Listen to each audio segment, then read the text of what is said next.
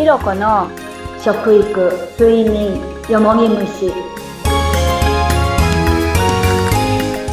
さあ今回も健康や美容のことを一緒に学んでいきましょう。こんにちはインタビュアーの水野紅子です。こんにちは鈴木ひろこです。よろしくお願いします。お願いします。さあひろこさん健康や美容にいいために睡眠が大事っていう話もよく聞くんですけども、睡眠のこともいろいろ教えていただけますか？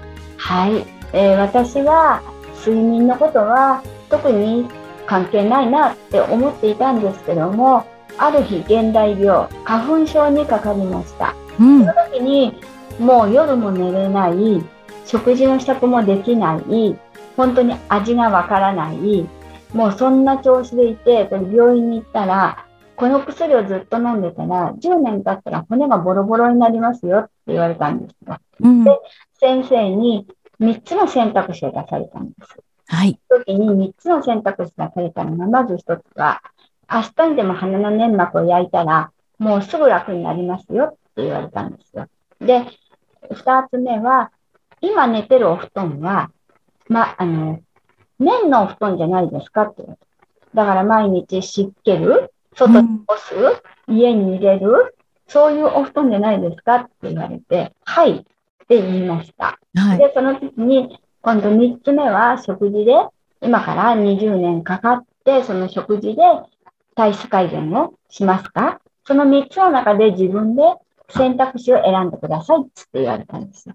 その時にまたまたま、その自分が寝るものの話をお友達から言われてたんですけど、私はそんなのいいよって言ってずーっと見えてたんですよ。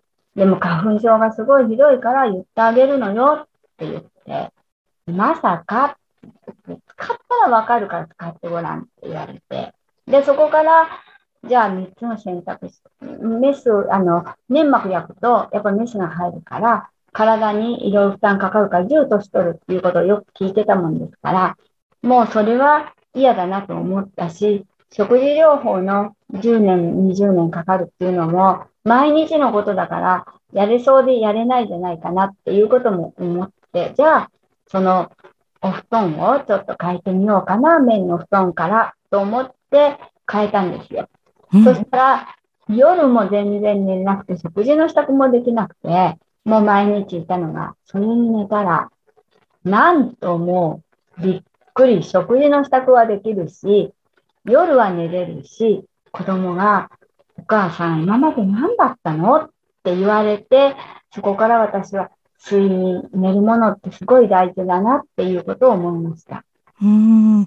その変えたものっていうのは、どんなものだったんですか ?PVC っていう糸でできた繊維なんですけども、うん、家庭でそれを全部洗うんですよ。うん、洗濯機で。はい。で、もう本当に枕は夏になればすごい汗が出るし、それも、あの、洗濯機でガラガラガラガラ洗うんですけど、2時間ぐらいで乾くんですよ。へえ、あ、そうなんですね。市販されたのだと真ん中に穴が開いたやつがありますよね。あの、うん、ものが。それを、あの、結局洗った時に中に水が溜まるんですよ、市販されたのは。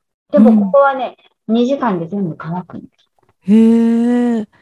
そういった、あの、洗える布団で、清潔になるとい。いってことですか、結局、湿気もないし、それだと。うん、だから結局、あの、アトピーの人とか、はい、本当にあの、花粉症の人って湿気が悪いから、はい、でもそれは全然湿気ないんですよ。だから、寝てる方の背中の方に全然湿気がないもんだから、この入梅の時期ですよね。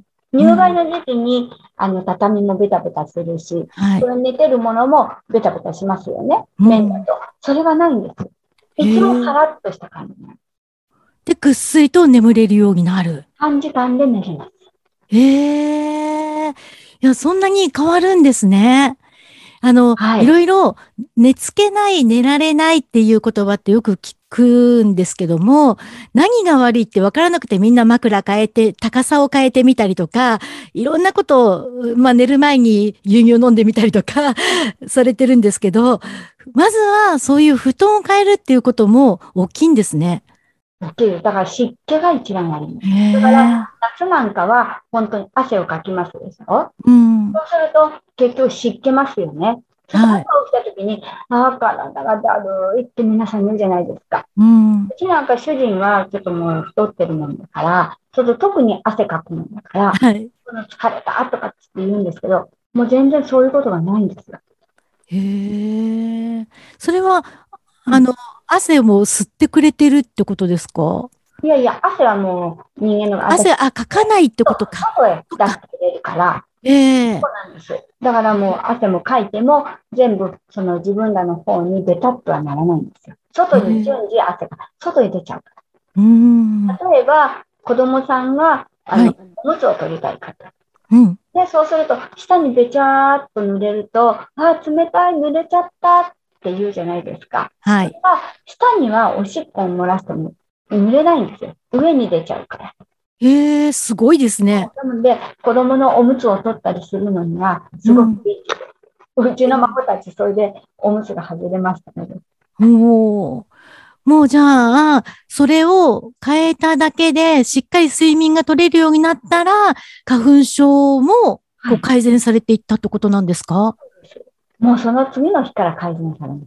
え、次の日ですか？もう夜寝れるでしょ？はい。今まで全然寝れなかったんですよ。うん。寝れるでしょ？鼻が詰まるでしょ？全然もうそれはないんです。へえ、すごいですね。それとあと、薬を飲んだ方が結局体の中に薬いっぱい入りますよね。うんじ。ゃあその毒素ってどこで出るんですか？って皆さん言うじゃないですか。はい。マイナスイオンのその、あの、お布団とかケットに寝ると、毛穴が開くもんですから、うん。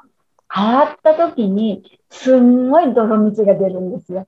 私、それはすごい驚きました。へえ。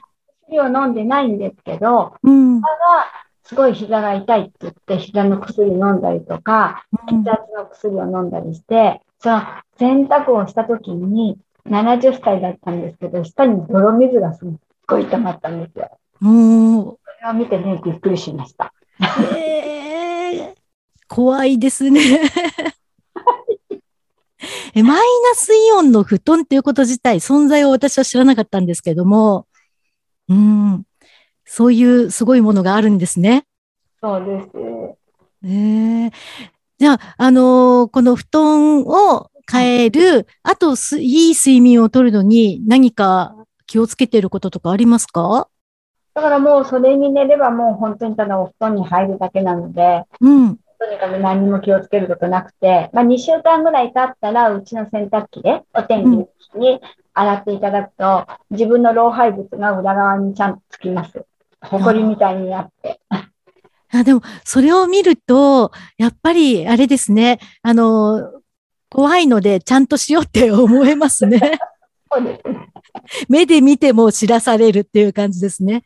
そうですよね。だから本当に寝ることってすごい大事だっていうことをそこで本当に感じさせていただいて、今本当に若い方とか、寝るものいいよ、こんな高いのはいらないよとかって言うけど、すごい大事なことだと思うんですよ。うん。それって、あの、例えば布団を干すとかそういうこともする必要なんですか？いやいや、干さないです。だから、あ洗うだけ、洗って、洗って干すっていうので大丈夫ってことですね。それだけです。うん。へえ。それはいいですね。で、一生ものって考えていいんですか？で大体ね、25年は大丈夫です。え、そんなに持つんですね。で今ね、20年経ったものが、ちょっとうん毎日寝てるから、うん薄くなってきたら、今度それを夏に使えばいいものですから、はい。はい。うーん。そうか。睡眠をしっかりとるために、そういったところから見直していくと、いろんなことがまた元気になっていくっていうことですね。そうですね。それと、私が今一番感じるのは、8時間皆さん睡眠とんなさい、とんなさいって言うけど、その8時間寝てる間に、体ってすっごい冷えるんですよ。え、そう。なんか、布団をこう被ってると温まってくような気がするんですけど。すごい体冷えるんですよ。逆なんですね。だから、いいもので寝てくださいっていう。ああ、そうか。こう、体が冷えると、また体調が悪くなっていく原因になるってことですよね。うーん。じゃあ、ちゃんと温めるためにも、そういった布団から見直していくのが大事。そうですね。うーん。気をつけます。マイナスイオンの布団ですか？そうです。うん。それは、あの、マイナスイオン布団で調べれば大丈夫ですか？あのね、それはね、KSB って言って、うんあの、センサあの、出してくれたら出ます。いろんなものが会社の、あの、ことがいっぱい出て、商品も出てます。KSB ですね。はい。これで検索して、もういろんな 老廃物しっかりと出して確かめて健康になっていく自分も実感したいですね、これでね。そうですね。本当にもう大事なことです。はい。ちなみに、睡眠時間、ひろこさんは何時間ぐらいとってますか？5時間。?5 時間で大丈夫ですか？それだけぐっすり寝られてるってことですよね。そうですよね。もう布団に入ったらもうぐっすり寝ます。ああ、それはありがたいです。参考にします。睡眠が大事。今日もいろんなね、お話を伺いました。ありがとうございました。ありがとうございます。また次回もよろしくお願いします。よろしくお願いします。